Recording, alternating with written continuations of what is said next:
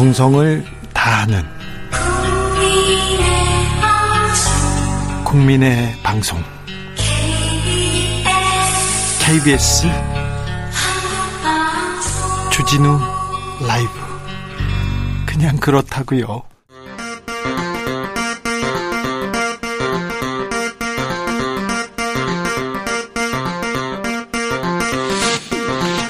주진우 라이브.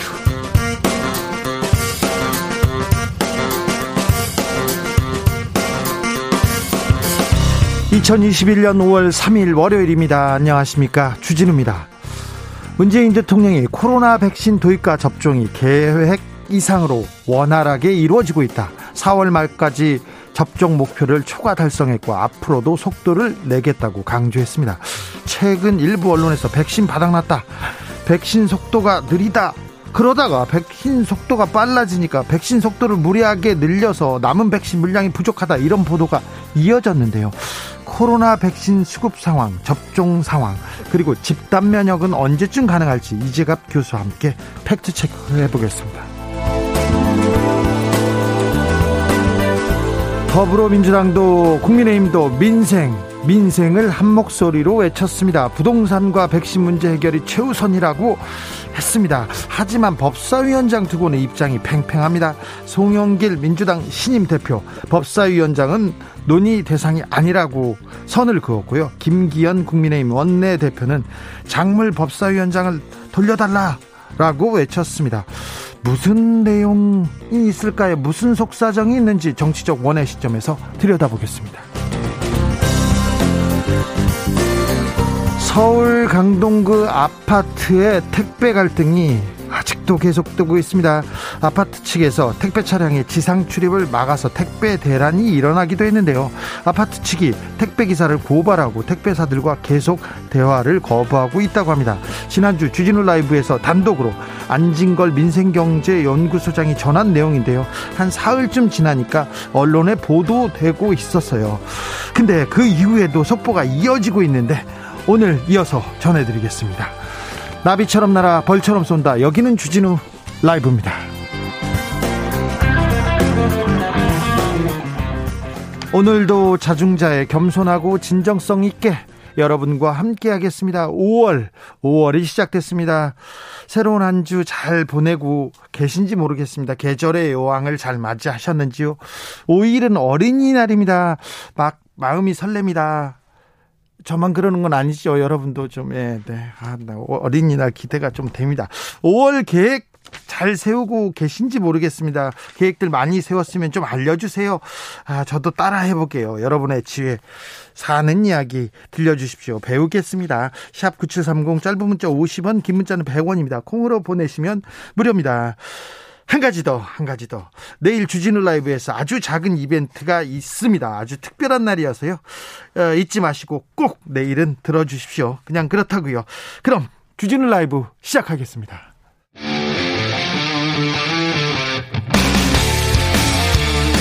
탐사보도 외길 인생 20년. 주 기자가 제일 싫어하는 것은? 이 세상에서 비리와 부리가 사라지는 그날까지 오늘도 흔들림 없이 주진우 라이브와 함께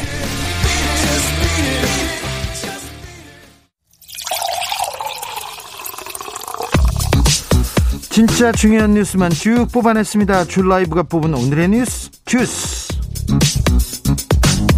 정상근 기자 어서 오세요. 네, 안녕하십니까. 문재인 대통령이 검찰총장에 김오수 전 법무부 차관을 지명했습니다. 네, 윤석열 전 검찰총장이 지난 3월 임기를 4개월가량 앞두고 중도 사퇴한 지 60일 만에 이 새로운 검찰 수장이 낙점이 됐습니다. 예. 예, 앞서 검찰총장 후보추천위원회는 지난달 29일 이 김오수 후보자와 함께 구본선 광주고검장, 이 배성범 법무연수원장, 이 조남관 대검찰청 차장검사를 그 검찰총장 후보로 선정한 바 있는데요. 오늘 박범계 전 법무부 장관은 김오수 후보자를 검찰총장으로 제청을 했고 문재인 대통령이 이를 받아들였습니다. 김오수 후보자는 전남 영광 출신이고 사법연수원 20기입니다. 이전에 윤석열 검찰총장보다 3기수 빠르고요. 네, 23기였으니요. 3기수 빠릅니다. 네, 이 대검찰청 과학수사부장, 서울북부지검장, 그리고 법무연수원장 등의 보직을 거쳤고 이 문재인 정부 들어서 법무부 차관으로 발탁돼 박상기, 조국, 추미애 전 법무부 장관을 내리보좌했습니다. 코로나 현황 살펴보겠습니다. 네, 오늘 0시 기준 신규 확진자 수는 488명입니다. 어제까지 나흘째 600명대를 유지했는데 오늘 400명대 확진자가 나왔습니다. 휴일 검사 건수 감소 영향으로 보이긴 합니다만 이 지난주에 비해서 추세적으로 확진자 수가 다소 줄어들긴 했습니다. 네. 지난 일주일간 하루 평균 확진자 수는 620명가량으로 이 전주보다 40여 명 줄어들었습니다. 네. 이 감염 재생산지수도 0.991 밑으로 떨어졌는데요. 네. 지난 3월 넷째 주 이후 5주 만에 1 이하를 기록했습니다. 일단 확진세는 꺾은 것 같습니다. 참 다행입니다. 네, 다만 안심하긴 이른 것은 이 감염 경로를 알 수 없는 비율이 확진자 비율이 35.5%까지 오히려 늘어난 상황입니다. 네. 이 잠재된 확진자들이 아직 상당수 있다라는 의미이고요. 네. 그리고 이번 주 어린이날, 어버이날 등이 몰려 있어서 사람들 간의 접촉이 늘어날 것으로 보여서 네, 다시 확산세로 접어들지 않을지 우려가 되고 있습니다. 정부는 현행 사회적 거리두기를 오는 23일까지 3주 더 연장을 했습니다. 그리고 그 오명돈 이 신종 감염병 중앙 임상위원회 위원장이 이 코로나19 바이러스는 토착화될 것이다라면서 이 독감처럼 백신을 맞으며 코로나19와 함께 살아야 한다라는 말을 하기도 했습니다. 지금 백신 수급이 문제 있다, 부족하다 이런 얘기가 계속 있는데요. 지금 2분기 백신 접종 계획을 브리핑 중입니다. 정부 합동 브리핑 진행 중인데요. 정은경 질병관리청장이 직접 나서서요. 5월 중순부터 아스트라제네카 백신 2차 접종 차질 없이 진행하겠다고 했고요.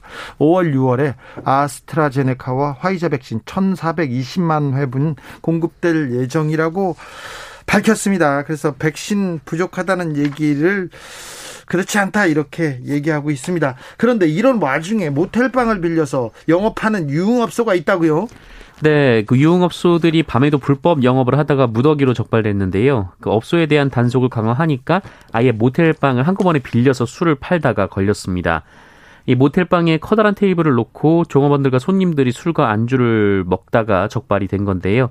이 단속에 걸린 사람들은 본인들이 연인 관계다라고 우기기도 했다고 합니다. 경찰은 경기도의 유흥과 일제 단속을 통해서 이런 식으로 몰래 영업하던 업소 28곳에서 무려 210명을 감염병 예방법 위반 혐의 등으로 입건했습니다. 유흥업소를 못하게 하니까 아예 호텔방에 가가지고 술집을 차렸군요. 이런 사례가 한두 개가 아니었는데 왜 이렇게 적발이 좀 늦었는지 이것도 약간 좀 의문이 되긴 합니다. 그런데 이 자가검사 키트를 편의점에서도 판다고요? 이제는 쉽게 구할 수 있습니까? 네, 그렇습니다. 이 세븐일레븐과 GS25가 오는 7일부터 코로나19 자가검사 키트 판매를 시작합니다. 세븐일레븐은 의료기기 판매 인허가가 있는 전국 4,000여 점포에서 우선 판매를 하고 추후 판매 점포 수를 더 늘릴 계획이고요. GS25는 의약품 접근성이 떨어지는 지방을 중심으로 2,000여 점포에서 선보일 예정이라고 합니다. CU에서도 이르면 7일부터 판매를 할 예정이라고 합니다. 자가검사 키트, 자가진단 키트는 어떻게 사용해야 되는지 잠시 후에 이재갑 교수한테 자세히 물어보겠습니다. 전 세계에서 코로나 확진자가 하루에 87만 명씩 늘고 있다고 합니다. 사상 최고치인데요. 인도에서 40만 명대 확진자 계속 나오고 있습니다. 일본은 5,900명이고요. 미국은 좀 줄었습니다. 4만 5천 명대입니다. 어제는요. 미국은 5만 9천 명이었으니까 5만 명에서 4만 명대 계속 나오고 있습니다. 자, 영국하고 미국하고 계속해서 백신 맞아가지고 이제는 편안해졌다고 하는데 영국은 하루에 1,670명대입니다. 조금 줄었네요. 많이 줄었습니다. 영국하고 일본하고는 인구당 확진자 수가 비슷한데요. 아무튼 백신도 중요하지만 사회적 거리두기 계속 이어가야 할 것 같습니다. 당분간은 어쩔 수 없을 것 같습니다. 민주당에서 새로운 당대표를 뽑았습니다. 네, 더불어민주당 새 대표로 송영길 의원이 선출됐습니다. 2위인 홍영표 의원과 불과 0.59%포인트 차이밖에 안 났다라고 하는데요. 간발의 차이였습니다. 네, 5선의 송영길 신임 대표는 당내 86그룹의 마태 형격으로 인천시장을 지낸 바 있습니다. 그리고 민주당 최고위원 선거에서는 김용민 의원이 최다 득표로 1위를 차지했고요. 이어서 강병원 의원, 백혜련 의원, 김영배 의원, 전혜숙 의원 순으로 지도부 입성했습니다. 자, 취임한 송영길 대표 부동산 문제를 일성 제일 먼저 강조했습니다. 네, 이 송영길 대표는 가장 중요한 현안으로 코로나19 백신과 부동산 문제를 짚었습니다. 특히 부동산 문제에 대해서 이 내 집을 갖고자 하는 서민의 마음, 이 청년들의 주거 문제가 해결된다면 민심을 회복할 수 있을 것이다 라고 말했습니다.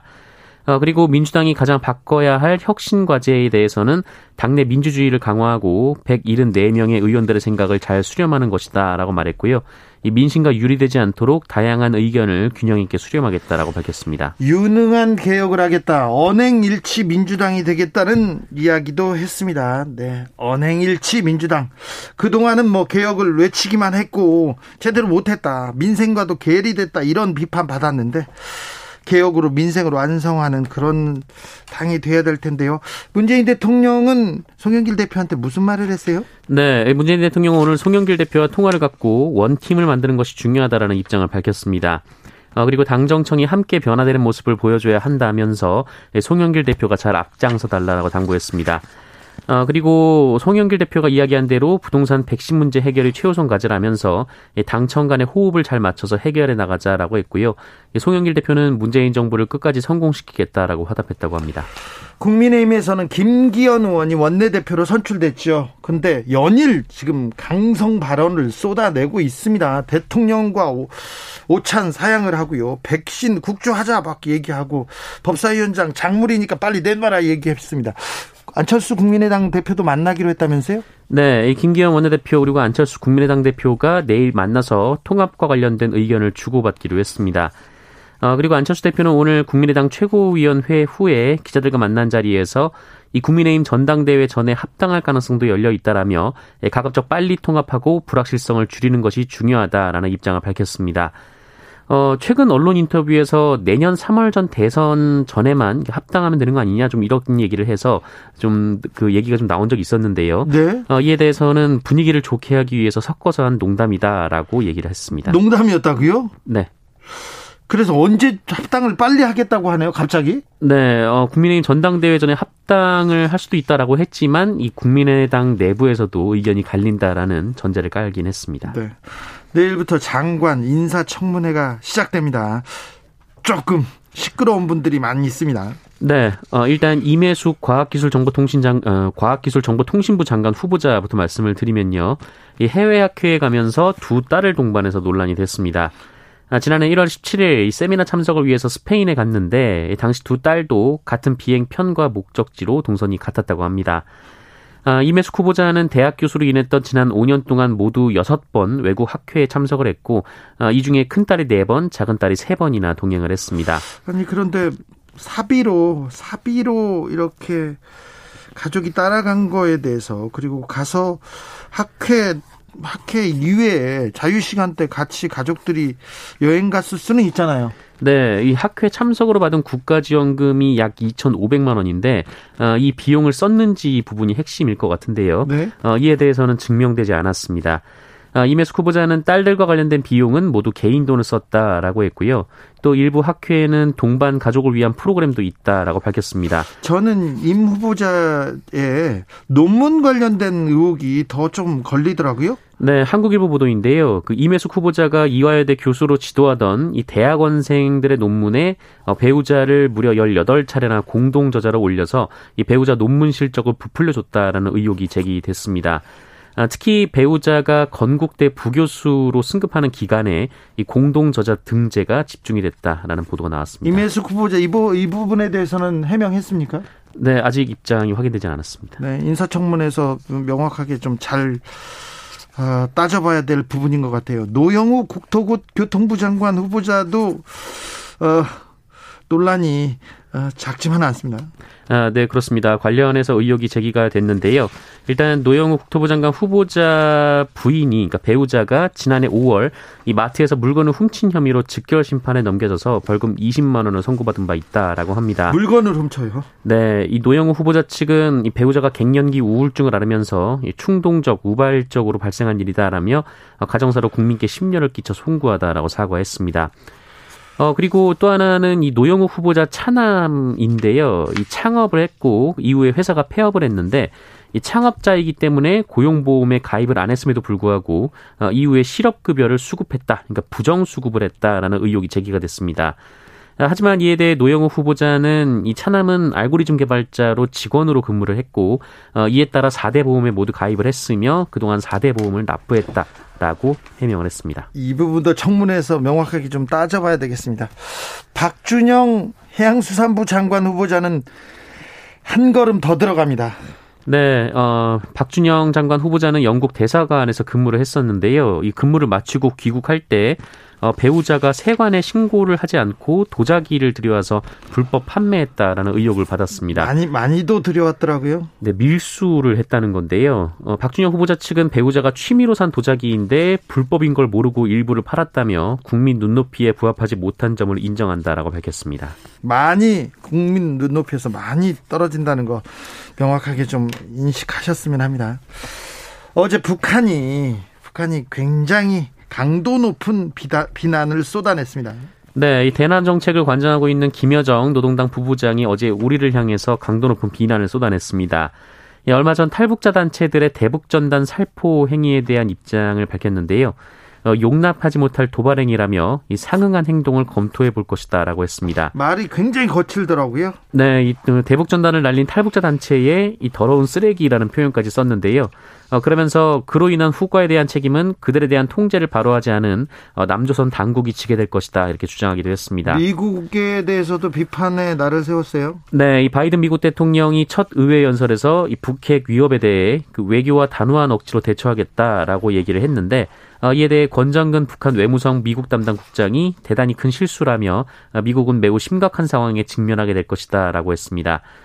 그리고 미국 국무부 대변인이 북한 인권과 관련해서 성명을 냈는데 이에 대해서는 외무성 대변인이 최고 존엄을 모독한 것이다 이렇게 반발을 했습니다. 북한은 참 최고 존엄 계속 얘기합니다. 아무튼 남북 관계에 조금 봄날이 올까 이렇게 기대를 했는데 조금 다시 또 분위기가 좀 싸늘해집니다. 아무튼 바이든 행정부는 대북 정책 구상을 발표했어요. 네, 이 바이든 행정부의 대북 정책은 압박과 외교적 접근 병행이라는 이른바 실용적 외교라고 하는데요.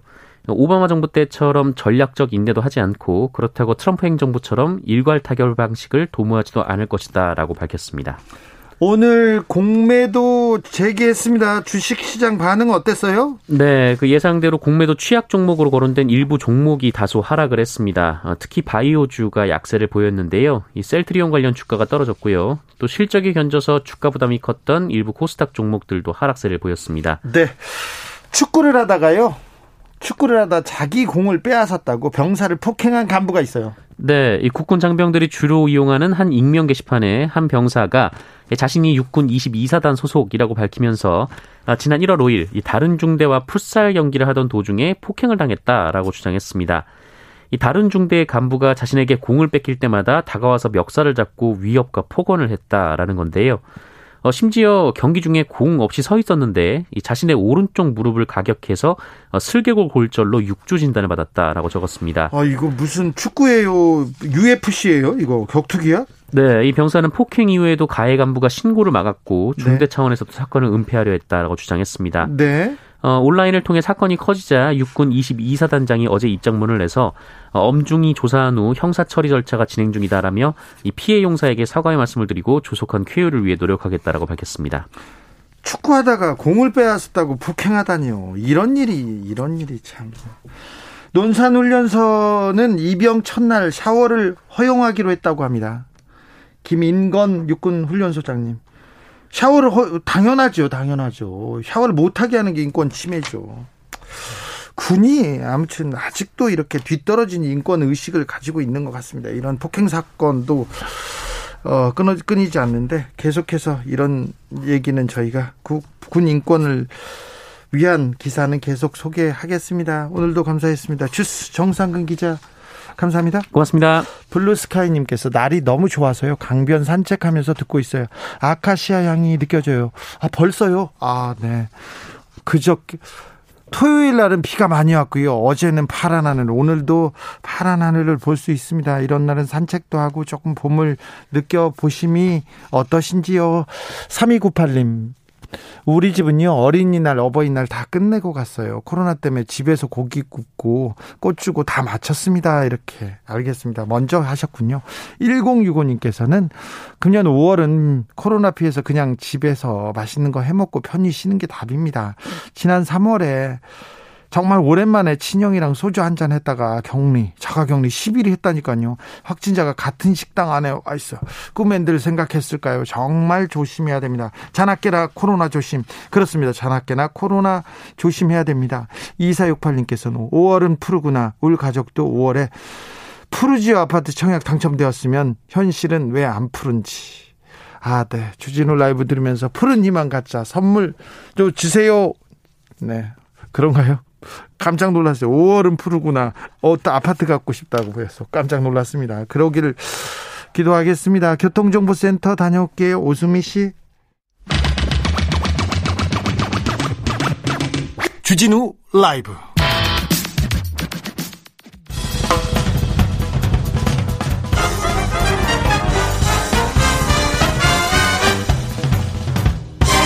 훅 인터뷰. 모두를 위한, 모두를 향한, 모두의 궁금증 훅 인터뷰. 5월입니다. 가정에 다른 가족 모임도 많고요. 날씨도 좋아서 야외 활동도 늘어나고 있는데 조금 걱정이 되긴 합니다. 4월에 백신 목표 달성 못한다 이렇게 언론이 떠들었어요. 그런데 달성하니까 이번엔 백신 물량 부족하다, 바닥났다 기사가 넘쳐납니다. 백신 접종은 계획대로 진행되고 있는지 궁금합니다. 전문가와 함께 따져보겠습니다. 이재갑 한림대 강남성심병원 교수, 안녕하세요. 네, 안녕하세요. 정부가 백신 잔여량 을 따졌습니다. 2분기 접종 계획을 발표했는데요. 5, 6월에 네. 백신을 1,420만 회분 공급해가지고 상반기 내에 1,300만 명에 대한 접종 시행하겠다고 밝혔습니다. 교수님 어떻게 보셨어요? 네, 일단 지금 그러니까 이번 주에 조금 화이자 1차 접종 좀 미뤄지는 부분들은 1차랑 2차랑 이제 겹쳐서 이제 예방 접종이 시작되는 거라 일시적인 현상으로 보이기는 할 것 같고요. 예. 일단은 정부 차원에서 이제 60세 이상까지 이번에 그 6월 전에 1차 접종을 마치기로 해서 일단은 예. 적어도 고위험군에 대한 1차 접종이 6월까지 마쳐질 수 있는 거로 발표가 돼서 다행으로 생각을 하고 있습니다. 지금 그 접종 속도와 백신 부족 현상에 대해서 걱정하는 사람들이 있는데요. 현 상황 어떻게 보고 계신지요? 일단은 이제 이번 주부터 그 75세 이상 어르신들의 화이자 접종 1차 맞으신 분들이 2차 접종이 시작이 되거든요. 예. 그래서 그다음에 이제 1차 접종을 이제 신규로 맞으시는 분들도 겹치게 되다 보니까 일부 근데 이제 같은 접종 센터에서 접종을 하다 보니까 일단은 그 동시에 두 그룹이 다 같이 접종을 하다 보니까 좀 신규 접종자 수가 오히려 줄 수밖에 없는 시기가 맞긴 맞거든요. 예. 그다음에 이제 아스트라제네카 백신도 5월 다음 주 이제 금요일부터 2월 말에 접종 시작했던 요양원, 요양병원의 65세 미만 어르신 그러니까 접종 대상자들의 2차 접종이 시작되기 때문에 일단 전반적으로 1, 2차가 이제 혼용돼서 접종을 하다 보니까 신규 접종자 수는 조금 빠르게 증가됐던 속도들이 조금 떨어질 수는 있을 것 같은데 어쨌든 접종 자체는 이제 예상대로 지금 이루어지지 않을까 생각을 하고 있습니다. 4월에 300만 명 그리고 6월까지 1200만 명 아니다 1300만 명도 맞을 수 있다 이렇게 목표치를 내놨습니다. 예, 일단은 이제 접종 물량이 5월 말부터 본격적으로 좀 들어오다 보니까 네. 5월 말 이후에, 그러니까 지금 65세 이상 어르신들 이제 5월 27일부터 접종 시작하고 60세 이상은 이제 6월 중순부터 이제 예방접종 시작하기로 지금 결정이 된 것 같은데요. 네. 일단은 접종 물량이 이제 5월 말부터 6월까지는 충분하게 이제 공급이 되는 걸 확정이 된 것 같습니다. 그래서 네. 5월 중순까지는 조금 늦어 보이는 것처럼 보일 수 있겠지만 5월 말 또는 6월 초 되면 본격적으로 이제 60세 이상 어르신들 접종이 위탁 의료기관에서 그러니까 병원이나 의원급에서 독감 백신처럼 이제 접종이 될 거기 때문에 속도는 상당히 빨라지지 않을까 예상을 하고 있습니다. 화이자 1차 접종과 2차 접종자가 겹치면서 일시적인 수요가 몰렸다. 하지만 5월 말 6월 지나면 잘 풀릴 때니까 너무 걱정하지 말라. 이렇게 이해하면 되죠. 네, 그렇습니다. 한 1, 2주 정도 어쩔 수 없이 이제 예상이 됐던 병목 기간이거든요. 네.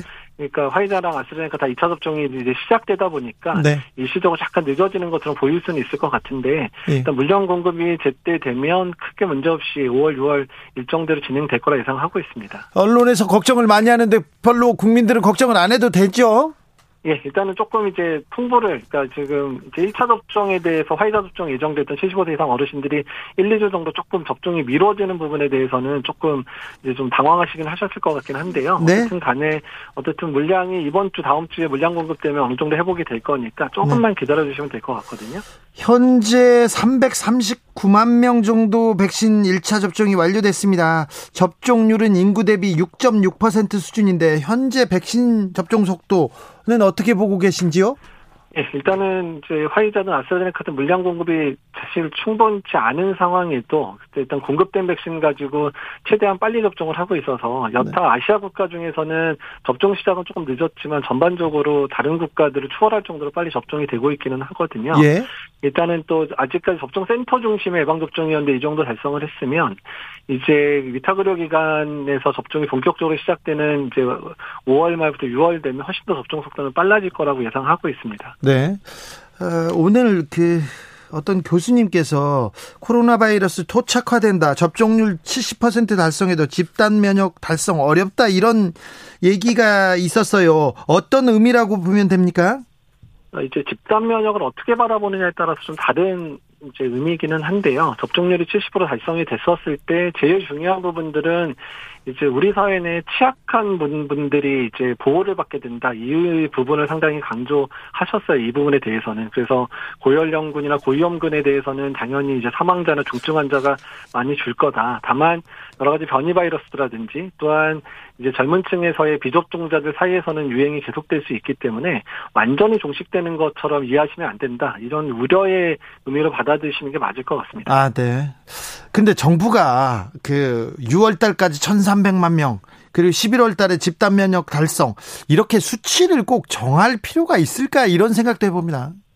그러니까 일단은 너무 수치에 매이다 보면 이제 목표 달성 때문에 상당히 이제 예. 힘들어지는 분들이 생기거든요. 이 예. 부분들 때문에 그런 부분들도 생각해야 되고 또 이제 목표 달성이라는 부분들이 어떤 캠페인이나 캐치프레이즈 형태로 돼서 접종을 독려하는 형태로 쓰여야 되지 그게 무슨 절대시 되는 것처럼 이제 접근을 하게 되면 좀 강압을 느끼시는 분들도 있고 또 업무를 수행하는 사람 입장에서 상당히 부담을 느낄 수 있거든요. 네. 그래서 일종의 접종률을 올리기 위한 캐치프레이즈 형태로 이제 그것들이 결정되어 있는 게 좋다고 생각을 하고 있습니다.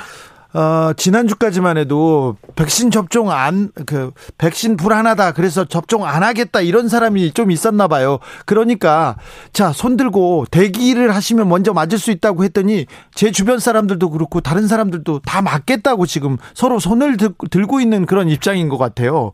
그러니까 우리는 그 백신 위험성보다 맞겠다는 사람들이 많이 있는 것 같습니다. 우리 한국에서는요. 예, 일단은 이제 백신의 이상 반응 때문에 우려를 하시는 분들이 많기는 많지만 일단은 일상생활 자체가 너무 힘들고 또한 본인이 감염됐을 때 남에게 주는 피해나 이런 부분들을 생각하다 보니까 일단은 예방접종을 빨리 맞았으면 하시는 분들도 상당히 많거든요. 예. 그러다 보니까 최근에 이제 그 백신 접종자가 이제 노쇼 안 오신 분들 대상으로 이제 연령 구분 없이 접종을 시작하니까 많은 분들이 대기자 명단에 올리고 네. 접종을 실제로 이제 수행받고 있으시거든요. 네. 그래서 일단은 현재 접종 예정으로 돼 있는 분들도 이런 부분들 본인들 지금 기다리면서 꼭 맞으려고 지금 기다리는 분들도 상당히 많다는 부분들 이해를 하시고 네. 일단 접종일에 맞춰서 접종을 잘 해주시면 좋겠다는 생각을 하고 있습니다. 네. 이른바 노쇼 발생하면 접종 빨리 맞을 수 있다 이렇게 해서 빨리 맞겠다는 사람들 늘고 있는데요. 어떻게 하면 빨리 맞을 수 있어요? 교수님 좀 알려주세요. 지금 이제 현재는 이제 위탁 의료기관, 그러니까 이제 우리가 병원이랑 의원 중에 접종을 시작한 데가 한 2,000여 군데 되거든요. 예. 근데 거기서 이제 아스트라제네카 백신 접종하고 있는데 네. 30세 이상 되신 분 중에서 접종을 하러 오셔야 되는데 안 오시게 되면 3-4명 분이 비게 되면 이제 그거를 버리게 되니까 네. 이제 폐기하기 전에 이제 누구든 원하는 사람들이 있으면 대기 명단을 받았다가 접종을 하도록 정부에서 허락을 했거든요. 예.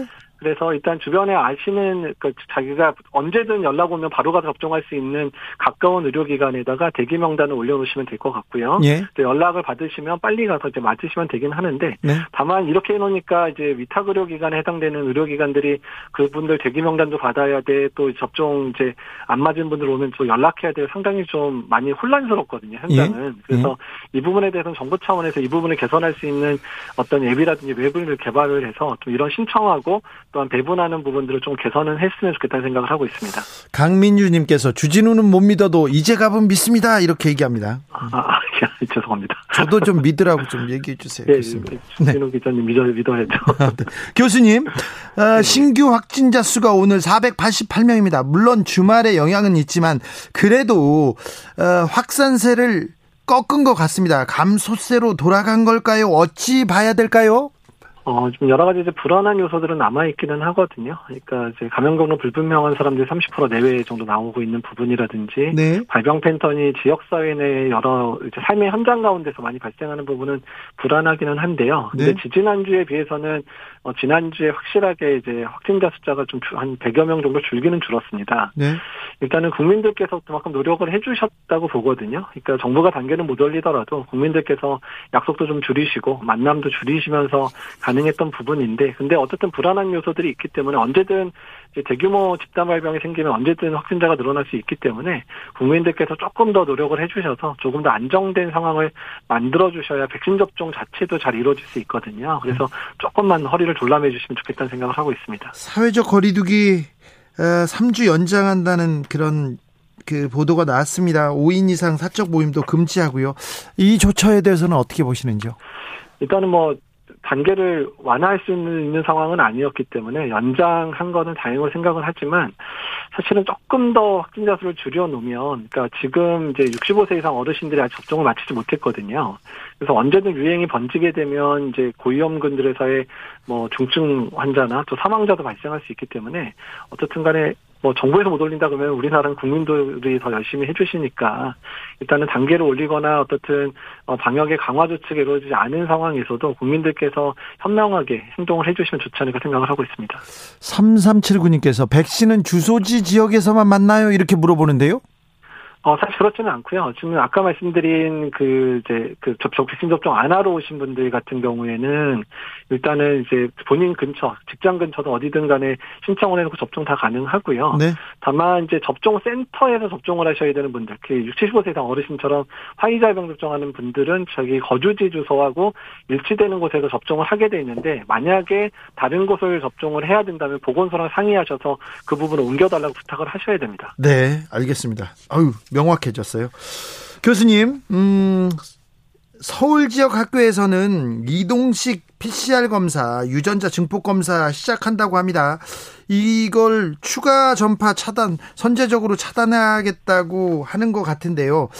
좀 효과가 있을까요? 예, 일단은 이제 검사의 문턱을 좀 더 낮추자라고 하는 취지로 결정이 된 부분이고요. 그러니까 일단 학교에 나왔는데 조금이라도 증상이 있어서 내가 확실하게 이제 걸린 게 아닌가 걱정되면 바로 검사할 수 있도록 하다든지, 아니면 내가 이제 증상은 없지만 이제 최근에 사람 많은 곳을 다녀왔는데 한번 검사를 해보고 싶다, 이런 이제 교직원들이나 학생들을 대상으로 시행을 하는 부분이기 때문에요. 일단은 이제 학교에서 잘 활용을 해서 일단은 잘 진행됐으면 좋겠다는 생각을 하고 있습니다. 자가 검사 키트를 판매한다고 합니다. 편의점에서도 자가 진단 키트의 효과는 어떻게 보세요? 그리고 주의할 점은 뭔가요?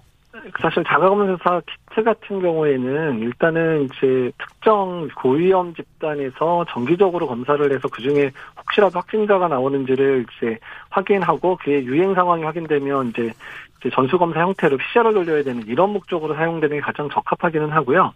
개인적으로 사용했을 때는 양성이 나와도 지금 선별진료소에서 검사를 받아야 되고, 내가 증상이 있는데 음성이 나와도 이게 이제 위음성이 많기 때문에 또 이제 어차피 증상 계속되면 선별진료소 가셔야 되거든요. 네. 그래서 개인적으로 활용할 때 상당히 주의가 필요하고, 어떻든 간에 의심되는 경우는 선별진료소에 빨리 방문하는 게 현재로서는 더 적합하다고 생각을 하고 있습니다. 네, 선별진료소에 빨리 가면 되겠네요.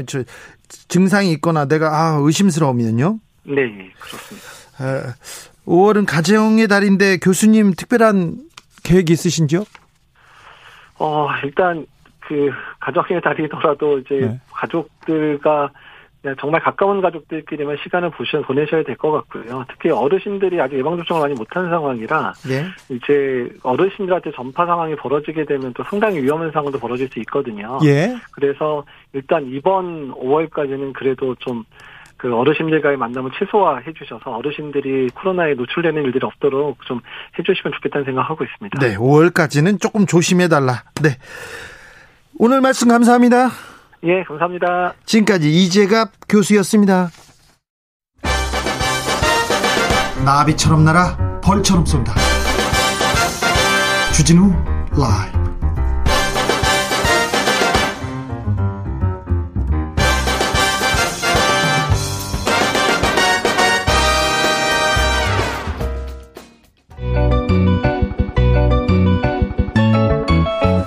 한층 날카롭다, 한결 정확하다, 한편 세심하다. 밖에서 보는 내밀한 분석, 정치적 원의 시점. 오늘의 정치권 상황 원외에서 더 정확하게, 더 내밀하게 분석해드립니다. 최민희 전 더불어민주당 의원 어서 오세요. 안녕하세요. 불굴의 희망 최민희입니다. 불굴의 희망 최민희 왔고요. 일산의 희망 김연아 국민의힘 비상대책위원 오셨습니다. 네, 안녕하십니까. 국민의 일상을 지키는 정치 김연아입니다. 일산에서 일상을 어떻게 지키고 계세요? 저요? 네, 걷고 담배꽁초 청소하고 주민들하고 같이 그렇게 일상을 지키고 있습니다. 아, 걷고 담배꽁초 버리고 그러진 않으시죠? 네, 저 흡연자 아닙니다. 담배꽁초 줍는다는 소리예요. 아, 예, 예. 저도 2016년에 낙선하고 새벽 마다 담배꽁초를 주웠습니다. 아, 그 지역구에서요? 네. 그래요? 네, 근데 그걸 계획한 게 아니라 잠이 안 오잖아요, 상황이. 아. 그래서 새벽에 걸어요. 그러다 보면 정말 담배꽁초가 어마어마하게 많죠. 네, 저는 그거 너무 싫더라고. 담배 피고 버리는 이런 사람들이요. 너무 그래서 싫어요. 또 줍는 사람도 있고. 아, 네. 저는 흡연자들 특별히 주변에서도 가까운 사람들이 담배 피우고 그냥 버리고 갈 때요. 진짜 가가지고 맨날 뭐라고 해가지고요. 가끔 싸우기도 했었어요. 네. 참고로 담배꽁초는 쓰레기가 아니고 유해한 폐기물이더라고요. 네, 잘 섞지도 않습니다. 그래서 이게 정말 저희가 분리해서 좀 버리고 수집해야 합니다. 자, 여야 지도부 구성을 지금 마무리 짓고 있습니다. 민주당에서는 새 당대표로 5호선 송영길 의원 선출됐습니다. 어떻게 보셨어요, 최민희 의원님? 우선 이게 1, 2위 후보의 득표율만 얘기하잖아요. 0.5. 네, 59%. 네. 그런데 그게 둘이 보니까 그렇고 우원식 후보가 언론이 보니까 비문이라고 하더라고요. 사실 친문 핵심과 친문 핵심 아닌 것. 다 친문인데. 다 친문이죠. 근데 친문 핵심이죠, 홍영표 의원은. 네. 그리고 나머지 두 분은 친문 핵심이라고 보기는 어렵지만 친문인데 그 비율을 따져보면 홍영표 후보가 36% 정도 얻은 거고, 네. 그리고 두 후보가 합쳐서 64%를 얻은 겁니다. 거의 3대 3이에요. 예, 근데 그 3대 3이 결국은 3대 6이라는 얘기예요. 예. 그러니까 저는 이번에 마치 오세훈 후보하고 나경원 후보가 그 서울시장 선거 경선 단일화 할 때 국민의힘 지지자들이 그 마음은 나경원 후보를 뽑고 싶어도 중도 확장성을 고려해서 오세훈 후보를 뽑는 걸 보고 정말 지지자들이 지혜롭다는 얘기가 나왔듯이 네. 이번에도 똑같은 상황입니다. 네. 그러니까 아마 민주당 당원들이 정말 고단하셨을 것 같아요. 깊은 그렇죠. 고뇌도 했을 것 같고. 그래서 언론 지형 등을 고려할 때 역시 친문 핵심 대표를 만들면 오늘 아침 헤드라인이 전부 다 친문 일색, 친문 강경파, 당 접수, 뭐 문자 폭탄 세력 당 접수 막 이렇게 나왔을 것 같아요. 그런데 네. 오늘 보시면 송영길 대표가 가운데 앉고 왼쪽에 원내대표가 앉아요. 윤호중 네. 원내대표. 오른쪽에 김용민 1위 최고위원이 앉았더라고요. 네. 그러니까 균형과 조화 이렇게 보이는 거죠. 만약에 홍영표 의원이 대표 자리에 앉았으면 그렇죠. 저는 뭐 그 공격이나 이거 방어하다가 한 일주일이 갔을 것 같거든요. 신문 일면 그냥 거의 그 머릿속에 네, 그려집니다. 네. 친문 이렇게 얘기했을 건데. 네, 그래서 아마 당원들이 깊은 고민 끝에 그런 균형과 조화, 대선 승리해라, 중도 확장해라. 뭐 이런 지시를 내린 것으로 봅니다. 송영길 신임 대표의 부동산 정책 어떻게 보십니까, 김연아 위원님?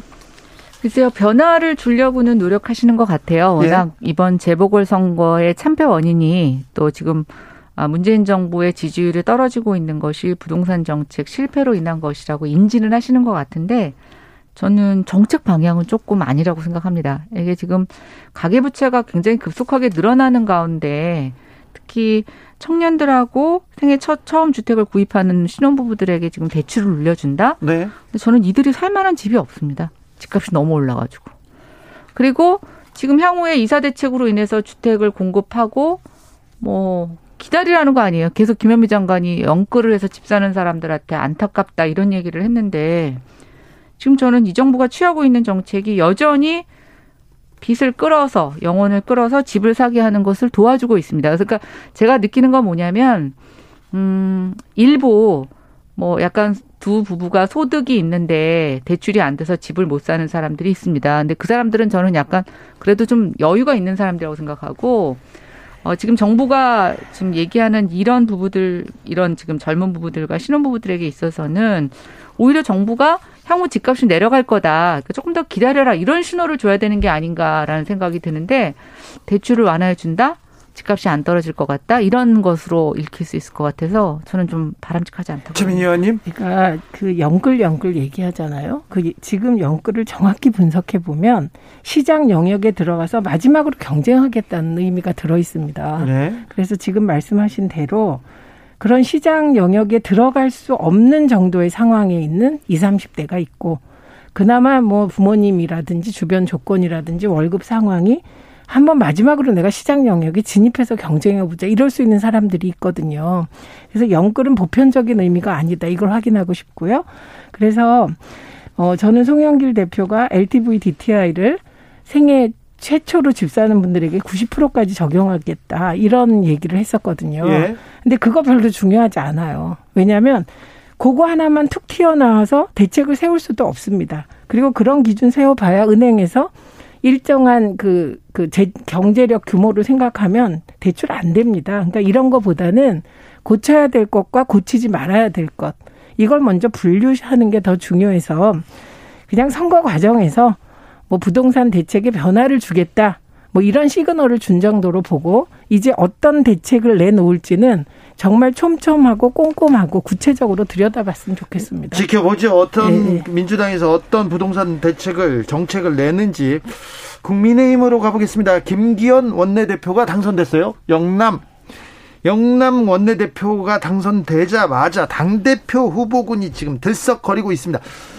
나경원 전 원내대표가 지금 앞서 달린다. 그런 보도도 나왔습니다. 김연아 의원님. 네, 근데 참 재밌는 건 아직 나 전 대표는 출마를 말 안 했어요.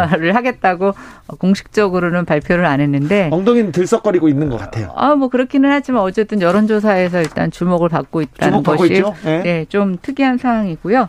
아마 그거는 이제 김기현 대표가 이제 영남 쪽 지역 국회의원이지 않습니까? 네. 예, 그러니까 이제 저희 당으로 보면 영남 쪽에서 원내대표가 나왔으면 당 대표는 비영남 쪽에서 나와야 되는 게 아니냐라는 쪽에 좀 의견이 모이는 것 같고, 그렇죠. 그런 측면에서 주호영 원내대표는 똑같이 영남 출신 의원이지만 나경원 대표는 이제 서울 국회의원이었으니까 네. 그 부분이 조금 더 기대감으로 반영되는 것 같고요. 아마 이제 요번 주 말부터. 다음 주까지 연이은 출사표를 던지는 당대표 후보들이 나올 것 같습니다. 어떻게 보고 계십니까? 최민희 의원님. 우선 김기현 원내대표께서는 저는 살짝 영남 꽃모처럼 행동하신다. 이런 느낌이 좀 들었습니다. 영남 뭐요? 꽃모. 네, 꽃모. 네. 예. 그런 느낌이 무슨 들었습니다. 네? 꽃모가 무슨 뜻이에요? 제가 못 알아들었어요. 그 대를 젊은이들이 네. 뭐로 표현을 네. 합니다. 네. 그런 느낌이 들었습니다. 왜냐하면 대통령께서 만나자고 할 때 잘하시네 신세대. 네, 그냥 뭐 조금 이따 만나시죠. 뭐 이게 아니라 지금 만날 필요 없다. 딱 자르는 네. 모습 같은 거. 그다음에 법사위원장 건도 정말 국민의힘이 법사위원장을 가져가려면 협상과 타협을 통해서 협치해야 되는데 공개적으로 장물 내놔라. 네. 이런 느낌이 약간. 되게 세시구나. 네, 이런 느낌이었고요. 강성 발언 쏟아내고 있습니다. 네, 그 다음에 보세요. 홍준표, 황교안, 김웅, 윤석열, 곽상도 따따따. 요런 하나의 이제 국민의힘 당대표 라인의 고민은 검사들이 이렇게 있는 당이야? 이런 느낌 때문에 지금 홍준표 후보, 홍준표 대표, 황교안 전 대표 주춤하고 계신 거잖아요. 그러니까 김웅 최고위원 출마자가 내가 들어가면 윤석열 총장을 영입하겠다라고 하는 순간 황교안 전 대표는 어떡하지? 홍준표 의원은 복당이 영원히 안 되는 건가?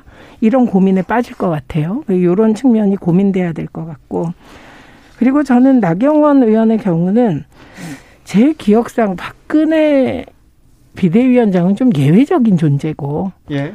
그 외에는 여성 대표가 없죠. 원내대표나 등등. 나경원 의원 하나죠. 네. 이게 소중한 자산입니다. 국민의힘 쪽에. 그럼요. 예, 그래서 주호영 대표는 조금 좀 주춤하신 것 같고 지지율을 보면 나경원 대표가 뭐 출마 선언도 안 했는데 가장 높게 나오더라고요. 네. 그리고 3위 정도가 김웅 의원인 것 같아요. 네. 그래서 이 부분은 똑같은 거예요. 민주당의 당원들이 깊은 고뇌 속에 친문 핵심을 뽑고 싶겠죠. 속으로는. 네. 그런데 이렇게 한 발 떨어져서 이러면 안 된다. 대권을 이겨야 된다는 생각으로 송영길 후보를 대표로 뽑듯이 네. 지금 국민의힘 당원이나 지지자들도 비슷한 고민을 깊이 하고 있는 것이 아니냐. 굉장히 정치적으로 많은 노림수 그리고 네. 그 고심수를 던지고 있어요. 그러니까 지지자하고 당원들이 너무 힘든 시대가 됐습니다. 그런가요? 김연아 의원님, 최민희 의원. 네, 저는 최민희 의원님이 이게 꿈보다 해몽이라고 실제로 당의 내부보다 더 재미있게 해석을 하신 것 같아요. 근데 저는 요번에 송영길 대표하고 홍영표 후보하고의 표차 간격을 보면서 네. 저는 그 중도로 외연 확장을 한 당의 모습이라고 생각하지 않아요. 만약에 그랬으면 3명의 당 후보가 아니라 저는 둘로 좁혀졌어야 된다고 생각하고 마지막에 뭐 일명 밖에서 부르는 비문, 비주류에 더 힘을 실어줬어야 된다고 생각이 되는데 그런 측면에서 저는 이번에 굉장히 변화가 미미했다라고 생각하고 있고요. 아마 오늘 송영길 당대표 좌우에 윤호중 원내대표와 김용민 최고위원이 딱 앉아있는 모습을 보면서 굉장히 쉽지 않겠구나. 송영길 의원의 의지가 지금 이런 당 안에서의 어떤 강성 의원들, 강성 지도부를 뚫고 개혁을 이뤄낼 수 있을까? 그런 측면에 있어서 조금 기대보다는 우려가 있었다라는 말씀 좀 드리고요. 김용민 최고위원이 그렇게 그렇게 강하지도 않고 정치도 이제 한 지 1년 됐어요. 네, 근데 뭐 그거는 이제 야당에서 바라보는 시각이 그렇고요. 네. 그다음에 이제 이번에 김기현 원내대표가 청와대에서 뭐 식사하자고 한 것에 대해서 저는 거절한 걸 갖고 뭐 꼼모라고 얘기하시는 것 또는 뭐 강성이라고 얘기하시는 것보다 저는 이런 측면에서 조금 그걸 해석하고 싶습니다. 우리가 이제 왜 최 전 의원님도 많이 얘기하시지만 정치는 밥치라고 그래서 밥 먹고 관계 개선하고 뭐 이러는 거를 중요하게 여기잖아요. 예. 근데 이제 우리가 코로나 시대인데 밥 먹지 않고 좀 다른 걸로 관계 개선을 하는 노력을 하는 거 필요하다고 생각되고 저는 다분히 이철희 정무수석이 야당의 신임 원내대표가 선출되고 나서 좀 대통령과 악수하는 사진 대통령과 함께 있는 사진을 통해서 언론 플레이 하려고 했던 사진 정치, 인스타 정치의 한 의도였다고 보고 있어요. 그런데 지금 야당은 사실은 그게 급한 게 아닙니다. 뭔가 의제를 가지고 또 지금 백신이라든가 뭐 여러 가지 소상공인 문제, 어려운 문제가 많고 또 부동산도 마찬가지고요. 그래서 뭐 참 최 전 의원님 제시하신 것처럼 부동산 관련 특위를 뭐 여야로 구성하자거나 뭐 이런 아젠다가 있어야 가지. 지금 코로나로 밥 먹는 거 갖고도 대통령이 여러 가지 말 구설수에 오르는데 뭐 거기 밥 먹으러 가는 거 무슨 의미가 있겠습니까? 저는 그렇게 해석하고 싶습니다. 갑자기 주제가 국민의힘에서 넘어왔는데 네. 일단은 사진 정치 별로 필요하지 않습니다. 지금 문재인 대통령이 그 김기현 대표랑 사진 찍어서 그 사진 인스타에 올리고 어디 올리고 언론에 난다고 뭐 별로 지지율 오르지 않습니다. 지금 그런 시대가 지났고요. 다만 제가 얘기하는 건 이런 거예요. 뭐 소상공인 문제, 부동산 문제 이런저런 아젠다에 대해서 토론하려면 아마 사실 그 뭐 얘기하자는 거 잡다가 끝날 것 같아요. 네. 네. 그래서 그거보다는 그냥 대통령께서 밥 먹자. 그럼 좋다. 먹고. 그런데 이런 자리 크게 의미 없는 것 같다. 그러면 그 원내대표단과 대통령께서 이렇게 만나기로 한 게 있었어요. 예. 근데 그게 없어졌는데 그거 가동해보자. 그럼 뭐 적극적으로 거기서 이런 아젠다 세팅을 하자라고 제안하는 모습이 더 보기 좋았을 거다. 뭐 이 정도의 얘기고. 그다음에 김용민 사실은 이게 과거 같으면 김용민 의원이 정당 생활 1년 만에 집권 여당의 최고위원을 1위로 당선된 게 이게 이변입니다. 엄청난 이변이죠. 그런데 언론들이 보면 다 친문 김용민, 친조국 김용민 이러면서 김용민 의원이 왜 1위 최고위원이 됐나 분석을 하질 않아요. 이건 네. 언론의 직무유기이며 언론이 너무 객관적인 팩트를 안 보는 건데 지금 김용민 의원이 1위고 강병원 의원이 2위거든요. 네. 이 둘이 여러분이 한번 쭉 그 언론을 찾아보시면 이 상황에서도 가장 열심히 일한 두 사람입니다. 그러니까 그게 그 사람들이 일하는 방향이 야당의 입장에서 동의가 안 되는 방향이라도 열일하는 사람들 있잖아요. 그 두 사람이 강병원, 김용민이었고 김용민 후보하고 강병원 후보가 언론 노출도가 굉장히 많았어요. 아, 그랬었나요? 네, 그래서 열일의 결과인데 그래도 옛날에 그 보수 언론은 이해찬, 노무현 다 키워줬거든요. 근데 지금은 너무 민주당 쪽 의원들은 안 키워주지 않습니까? 6시에 이어가겠습니다.